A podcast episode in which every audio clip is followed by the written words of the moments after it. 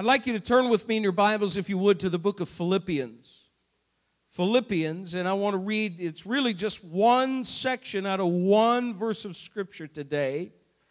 Today, I want to talk to you about press on toward the goal. Press on toward the goal. Paul gave us a principle that is vitally important not only for individuals but also for us as a church.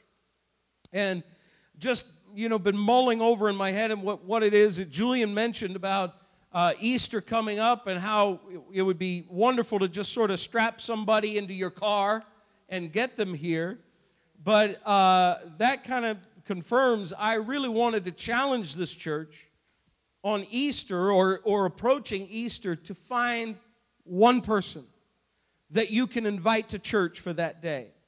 Uh, and uh, certainly you say, well, they're going to make excuses. They're going to, you know, they're going to say no. Uh, it's an amazing thing how we are people of faith, and yet we have such little faith when it comes to an invitation. Something like that. Um, and so I want to challenge you find one person that you can invite and just say, Lord, I'm going to believe you that they're going to accept the invitation. I'm going to believe you that they will come and do what you have to do to get them here. Uh, if you have a vehicle and that vehicle does not arrive at church full, say, I got room in my car. If you don't have a vehicle and you know they live close by and you live close by, say, I'll walk with you, or I'll take the bus with you, or I'll do what needs to be done to get you here. But I believe that God wants us to begin to, to get these goals in our hearts and our minds rather than just sort of going through the motions on a Sunday by Sunday basis. And then when we leave this building, we forget all about Praise Tabernacle and, and the challenges that we face. God has put us here not just to sit here and die, He has put us here to grow.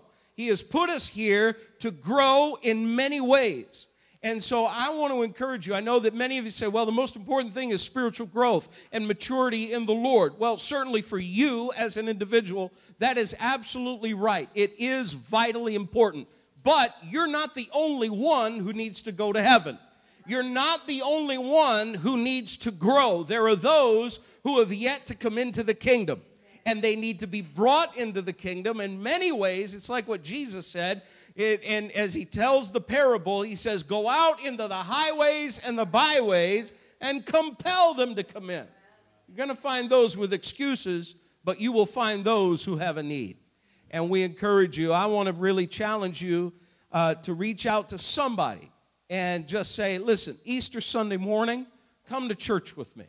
And, uh, and let's believe God for his grace. But we need to get these goals in our minds. It's vitally important for us as a church to have the goals that I'm going to talk about today in the forefront of our hearts and in our minds. If we don't have it, I believe that we can certainly begin to lull into a spiritual sleep and we can uh, begin to die off spiritually if we are not careful, if we don't have these forever in front of us. So today I want to just read this one verse of Scripture. The Bible says this it says, I press on toward the goal to win the prize for which God has called me heavenward in Christ Jesus. Notice what Paul says at the very beginning of that verse. He says, I press on toward the goal. We have to have goals. And I, I really like say, Pastor, this sounds very much like uh, a New Year's sermon. Well, it's not. Uh, we've got to have these goals in our minds and got to have these things in front of us on a regular basis because if we don't have them, we're not going to hit anything. If you say, I'm just going to be a Christian, I'm just going to remain open to what God wants me to do, you better be really careful because you're being open to whatever God wants you to do. And I, I, don't have any doubt that we ought to be. But from time to time, we can become so spiritually dull that we miss the opportunities when God has presented them to us. And we're just saying, well, just going through Christian life. Thank God I'm on my way to heaven. God has called us to greater things. He has called us to more powerful things. And Paul says this in verse 13 of chapter 2 of Philippians. He says, For it is God who works in you to will and to act according to his good pleasure. Heavenly goals depend on our willingness to submit to the plan of God and then let him work in us according to his pleasure. So God is going to help you so long as we submit to the will of God. Now, what kind of goals do we need to have as individuals and as a church?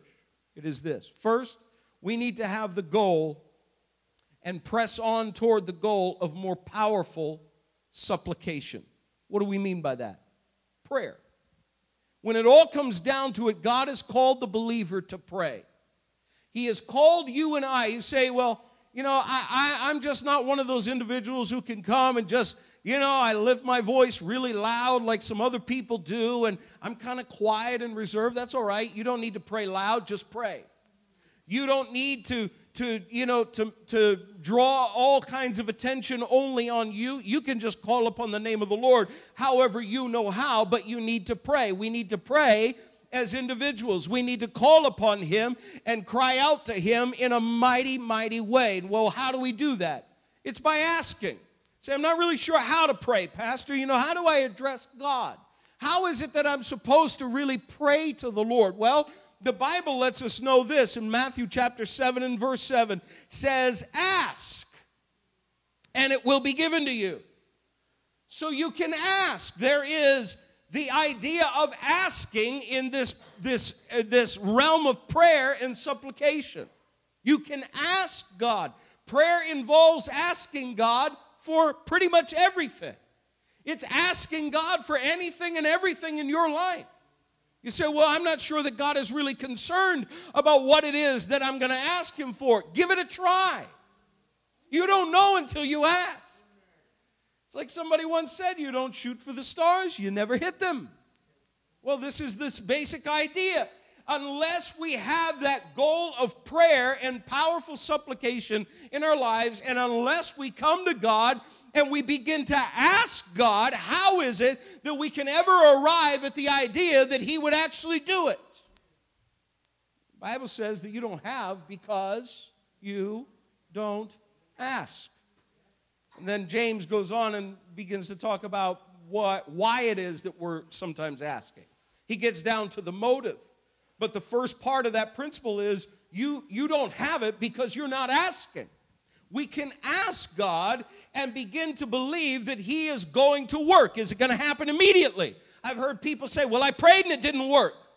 Well, you know, God is not exactly on your timetable. You know, I realize that our life is one assignment after another, and most of us are familiar with deadlines. How many of you are familiar with deadlines? Of course you are, because you went to school.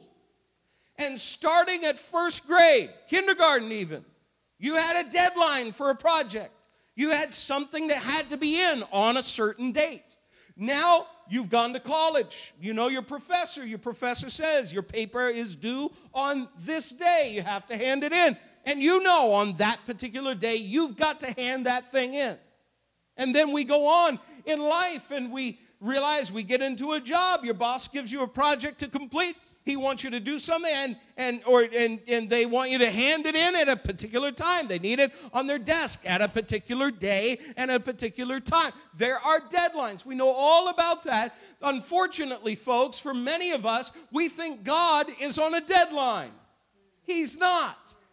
He is not on a deadline, folks, so keep on asking, keep on praying, keep on seeking. We have got to make it our goal to pray until we see an answer. And then when you see an answer in that thing, you pray for something else. Not only is there asking, but there is in this powerful supplication the idea of intercession and that is praying for those who can't help themselves. You don't need to turn there, but just you can write the, if you're writing notes, you can write the scripture down and go there later. In Ezekiel 22 and verse 30, the Bible says this I looked for a man among them who would build up the wall and stand before me in the gap on behalf of the land, so I would not have to destroy it, but I found none. That verse out of the Old Testament rings through to us here in the New Testament age. And it lets us know that we need to stand in the gap for those who don't know Christ, for those who are apart from Him, for those who are, who are around us and they don't know about the love of Jesus and what it is that He's done for them. And we need to pray all the more. We need to intercede. Maybe you've got a, a loved one, a coworker, a friend, a neighbor, somebody and, and you look at them on a daily basis, and, and somewhere along the way, the impression comes to you from the Holy Spirit. You need to pray for that individual. You need to cry out to God, and yet many times we just sort of push that away, thinking, oh, what good is my prayer going to do? And yet the Bible says that God was looking for somebody who would stand in the gap and who would call upon Him, who would change the situation. And, brothers and sisters, we have been called to pray not only for ourselves, but we have been called to pray for those who cannot help themselves. I'm reminded in the New Testament about the man who was brought to Jesus by four men. The Bible says that the house where Jesus was teaching was packed full of synagogue leaders Pharisees, and all kinds of, of teachers of the law. These were the religious leaders who had come. And they're packed so tightly into this house. And here come four men up to this house with a man carrying a man on a mat. And they're carrying this guy to bring him to Jesus. He can't walk, he has never been able to walk. And so they're bringing him. Now, you would think that that crew that had packed into the house would look out and see this, this poor man laying on a mat and they would clear out of the room and give some space. But they didn't. They just stayed right there. So, what did those guys do? The Bible says that they went up to the roof and they started digging a hole. I don't know whose house it was. I'd have a little something to say. You know, somebody started digging a hole in my roof. You know, I'm sorry, we'll clear room out. No, it didn't happen that way. They dug a hole, a giant hole, a hole big enough to fit a man laying on a mat down in front of Jesus. I don't know how they figured out where Jesus was exactly, but nonetheless, they just started. They dug the hole, they dug the hole, they dug the hole, and they got it big enough, and they started letting this man down, and everybody in the room's going, Oh, what's that? And they let him down. And they put him in front of Jesus, and Jesus says, Son, your, your sins are forgiven you, which was for everybody there was a very strange way to heal the man, but nonetheless, that was the greatest healing that he really needed anyway. Your sins are forgiven you. But I want you to look at the four men. The four men didn't give up when they saw the house packed. They didn't give up when they saw that maybe the door was closed and they wouldn't be able to get in. They didn't give up when they saw that somehow they weren't able to make it past whatever obstructions there were, but instead they allowed their faith to take them to new heights and they, they interceded. Say they didn't pray. No, they let him down in front of the one who is able to do something wonderful. And when you pray on behalf of somebody else, that's exactly what you're doing. You're letting them down right in front of the one who is able to help and to minister. They've got all kinds of obstacles in their lives that are keeping them out of the kingdom and keeping them out of the presence of the Lord. But what you do when you begin to intercede on their behalf is you begin to let them down in front of the Lord. You overcome their obstacles for them through the avenue of prayer and faith. I hope you got that because Lord knows I can't repeat it. But I want you to know, brothers and sisters, I believe with all my heart that God has called each and every one of us to intercede. How do we do this? Well, we do it individually. The Bible says in James chapter 5 and verse 16, the prayer of the righteous man is powerful and effective The prayer of the righteous man is powerful and effective. Uh, on an individual basis, you can pray and begin to see God do great and mighty things. There's an interesting story, one that I, when I read it, I was very, very encouraged about the fact that we can pray as individuals. And it may take time to begin to see things occur. There was a, a pastor from Australia by the name of Brian tells this story. He says his wife Angie went to a rough school, a rough high school. There were very few Christians there apart from one teacher by the name of David Bunton. Years after leaving Bunton's classroom, dozens of his former students became believers. Many had entered the ministry and gone into the mission field, and there were uh, just a, a number of, of former students who had done all of those things and in the ministry today. And Brian says, I tracked down this teacher, Mr. Bunton, who is 70 years old and retired at this point.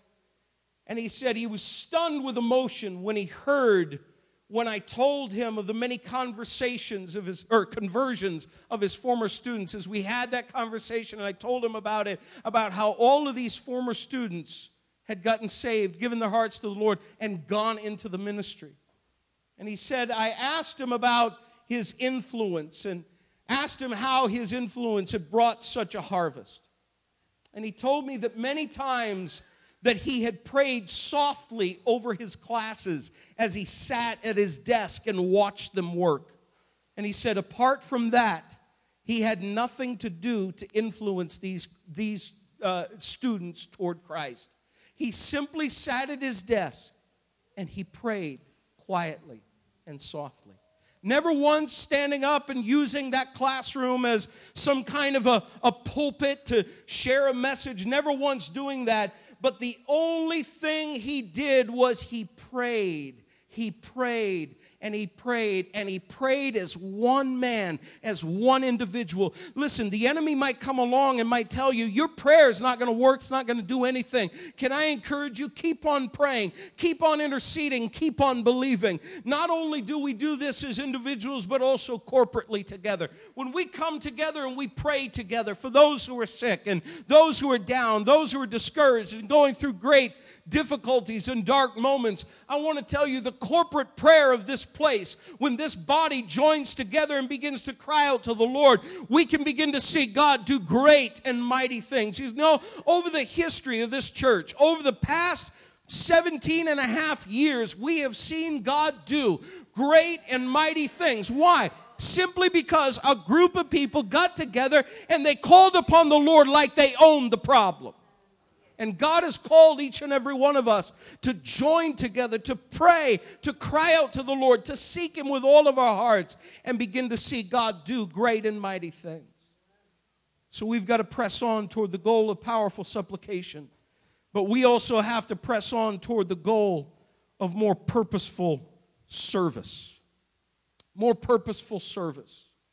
That is, there is, and one of the things that we're going to have to recognize is there is a sacrifice for serving.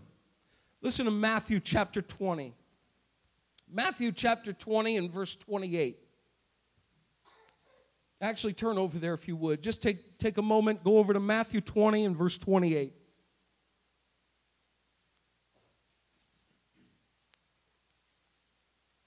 The Bible says this just as the Son of Man did not come to be served. Notice that. Jesus didn't come to be served by us or by anybody at that point, but to serve and to give his life as a ransom for many. Jesus did not come into the world, he says, I didn't come to be served. I came to serve. Paul actually says this, and he reiterates this idea at the beginning of Philippians chapter 2 when he talks about how Jesus humbled himself and humbled himself uh, to the form of a servant. He served those that were around constantly. You see, when we serve the way that Jesus served, it will cost us. It will take our time, it will take our effort. And in some countries, like they pray for and prayer for the persecuted church, in some countries, it costs them their families, it costs them their lives, it costs them everything.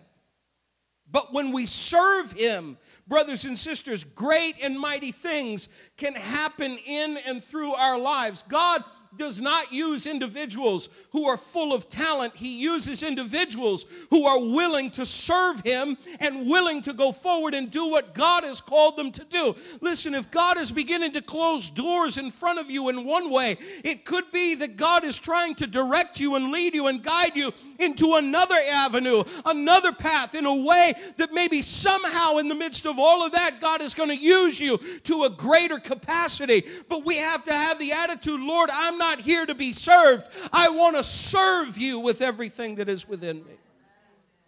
Jesus prayed in the Garden of Gethsemane, If it is possible, let this cup pass from me, but nevertheless, not my will, but yours be done in every way Jesus came to serve, right down to the very end when he prayed and he poured his heart out to the Father, when he recognized the cross is in front of me. I'm going to have to go through great pain and suffering. I'm going to have to go through incredible things, not only as a man, but also as the Son of God, as, as being fully divine. I'm going to have to take things on me in this moment at this time that are incredible. Nobody can fully comprehend it. He said, If it's your will, Father, let the cup pass from me. But nevertheless, it's not my will, but yours that has to be done. That is what service is about. There is a sacrifice to serving.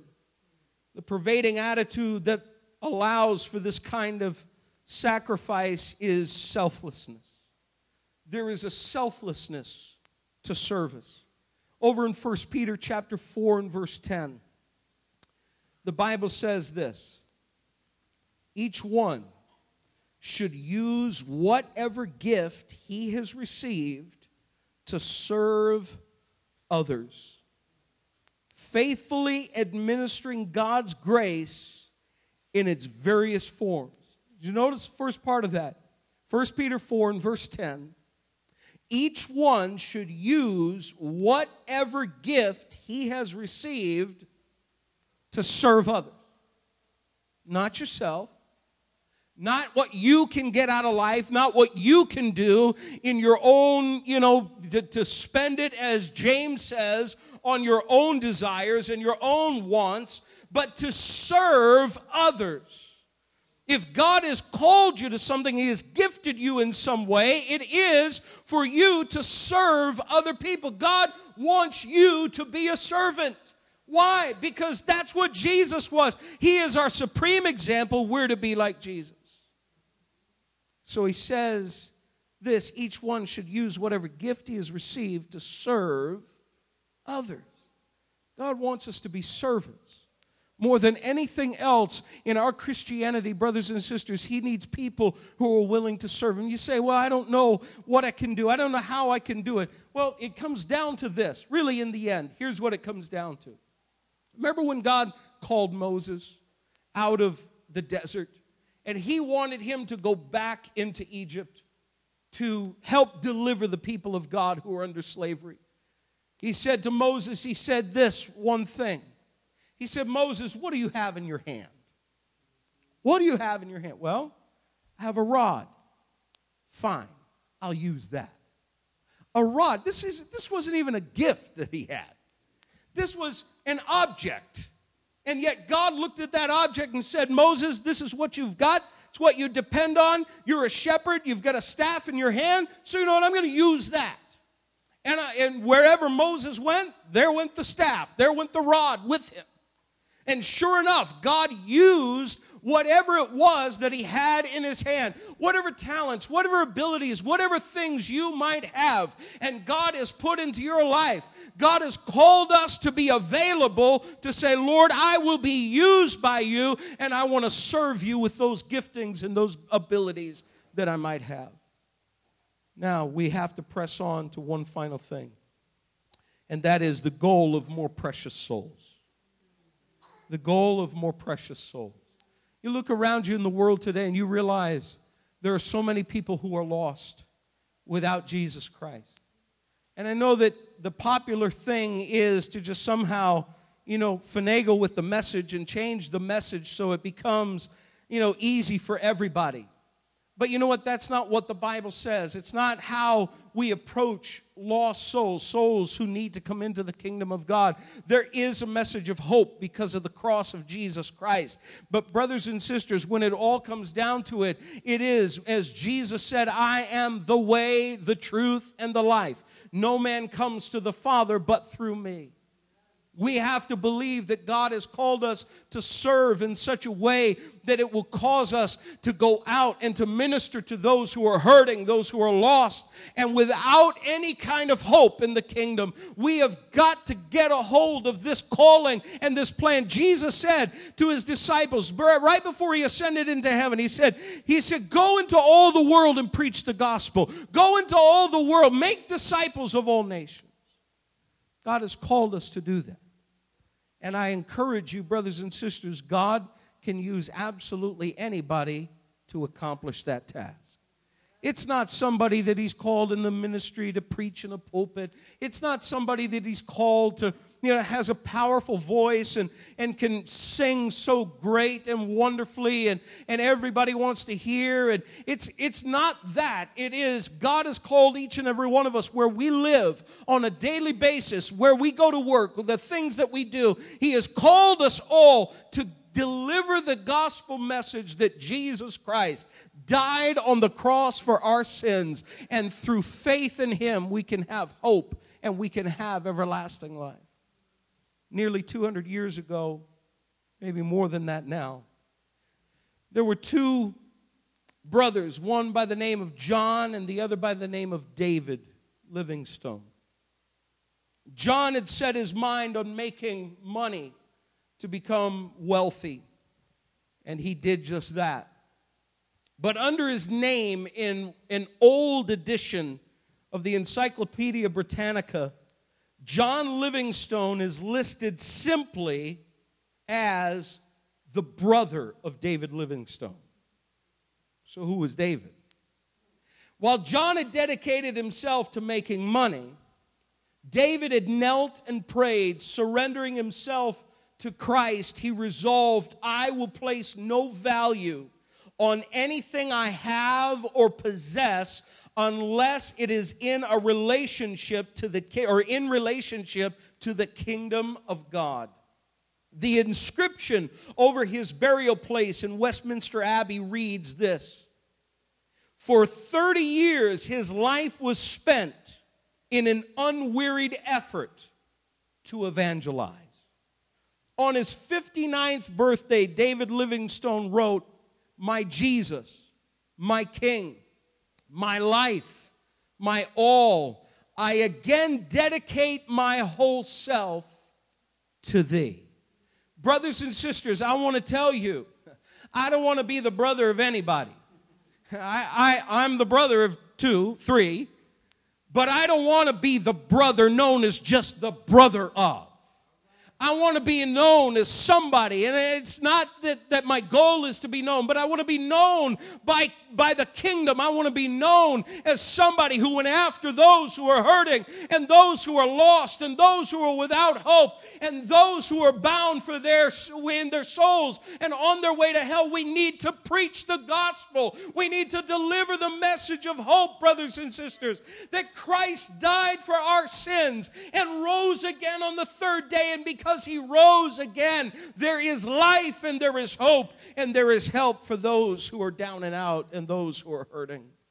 To reach this goal, we've got to have two things. We've got to have, first of all, vision. We have to have vision. We have to see past ourselves and past our own little worlds and begin to see people as he sees them. Jesus was able to look beyond the confusion, he was able to look beyond the pain, he was able to look beyond the anger and the frustration that binds people's hearts, and he was able to see them as lost souls. The Bible says that he looked out over the multitudes that were there. And he was able to see those who, as the Bible says, they were scattered like sheep without a shepherd. The other thing that we have to have is we have to have compassion. Oh, we have to pray, Lord, bathe us with your compassion once again. Help us to, to feel and to sense what it is that you sense when you look down and you see those who are lost and without hope, when you see those who are hurting. The Bible lets us know that when Jesus looked out over the multitudes in the end of Matthew chapter 9, it says that he was moved with compassion. There is an inner disturbance of the heart that moves you to do something about what you see in front of you. It changes you. It causes you to do something. It moves you to action. Compassion is not just some kind of a, a pity, you know, a sort of a feeling of pity. It is an action word. It moves you to do something about the problem that is there in front of you. You say, Well, I don't really know what to do about some problems and some things that, you know, there's some issues that people have in life. I'm not sure how to handle that. I'm not sure what to say. But I want to tell you that true compassion will drive you to your knees and then it will drive you to the need because it's only in the presence of the Lord that we find the ability and we find the power to overcome and the power to be able to minister to some of the deep needs of people's lives. Say, I don't know what to do. Get into the prayer closet. Begin to cry out to the Lord and say, God, I pray that you would help me to minister to those who are hurting and those who, who are in need of great compassion. We need to pray as never before as a church. The church of Jesus Christ is asleep on this issue. We're asleep on the, the whole idea of compassion. You know what? Many cases, what we have tried to create is we've tried to create a little social club that everybody can just some, somehow get together because, well, they're just like me. You know what? I'm glad this church looks as, as different as you look around the room as it does because it lets us know, you know what, we're not meeting here together because everybody is just like me. Wouldn't that be boring? Wouldn't it be boring if, you know, if the person sitting next to you acted just like you, talked just like you, looked just like you, was just like you? I mean, you mistake them for your twin. You know? Wouldn't it be boring? But you know what? That's not what the kingdom of God is all about. God has called us to reach out to a lost and a dying world, no matter what they look like, no matter what they act like, no matter how they talk, no matter what is going on on the inside. Jesus still died for their sins. He still died on the cross so that they could have life and they could have it more abundantly. He's not out to build a social club, He is out to build His kingdom. And we need to get in line with that as well and say, Lord, help us to have compassion for those who are lost. I want to close with this. R.A. Torrey once wrote, I can give a prescription that will bring revival, revival to any church, any community, or any city on earth. First, he said, let a few Christians get thoroughly right with God. If this is not done, the rest will come to nothing. Second, let them bind themselves together to pray for revival until God opens the windows of heaven and comes down. Third, let them put themselves at the disposal of God for His use. Here's the service. As He, he sees fit in winning others to Christ. This is all. I have given this prescription around the world, and in no instance has it failed because it cannot fail. Brothers and sisters, in the end, when it all comes down to it, it comes down to prayer, service, and souls. Supplication, service, and souls. Crying out to the Lord and reaching out for more of Him so that He can use us in the world that we are living in. Brothers and sisters, God has more for you than what it is that you have in your minds. He has more in store for you than what you can begin to imagine or you can begin to think. But so often we think that God is just sort of a cosmic killjoy. He doesn't want us to have any fun. He doesn't want us to have any enjoyment in life. He doesn't want us to enjoy good things in life. But you know what? God is not even even about all the enjoyment. He's about using you for his kingdom. No greater joy than when we see somebody come and stand at this altar and pray a prayer for salvation no greater joy than when you're out on the street and you hand somebody a tract and you begin to talk to them about the Lord and they begin to open up their hearts and their minds, begin to share with you, and you can pray with them right there on the street. No greater joy than seeing some lost soul come into the kingdom of God. Brothers and sisters, I'm grateful for you. I'm grateful for everybody who is in this place today. But God doesn't want us to stay this way. He wants us to grow. He wants us to be more than what we are. He wants to use us so that the kingdom of God can grow, so that this city can be won to Jesus Christ. Can we stand to our feet right now?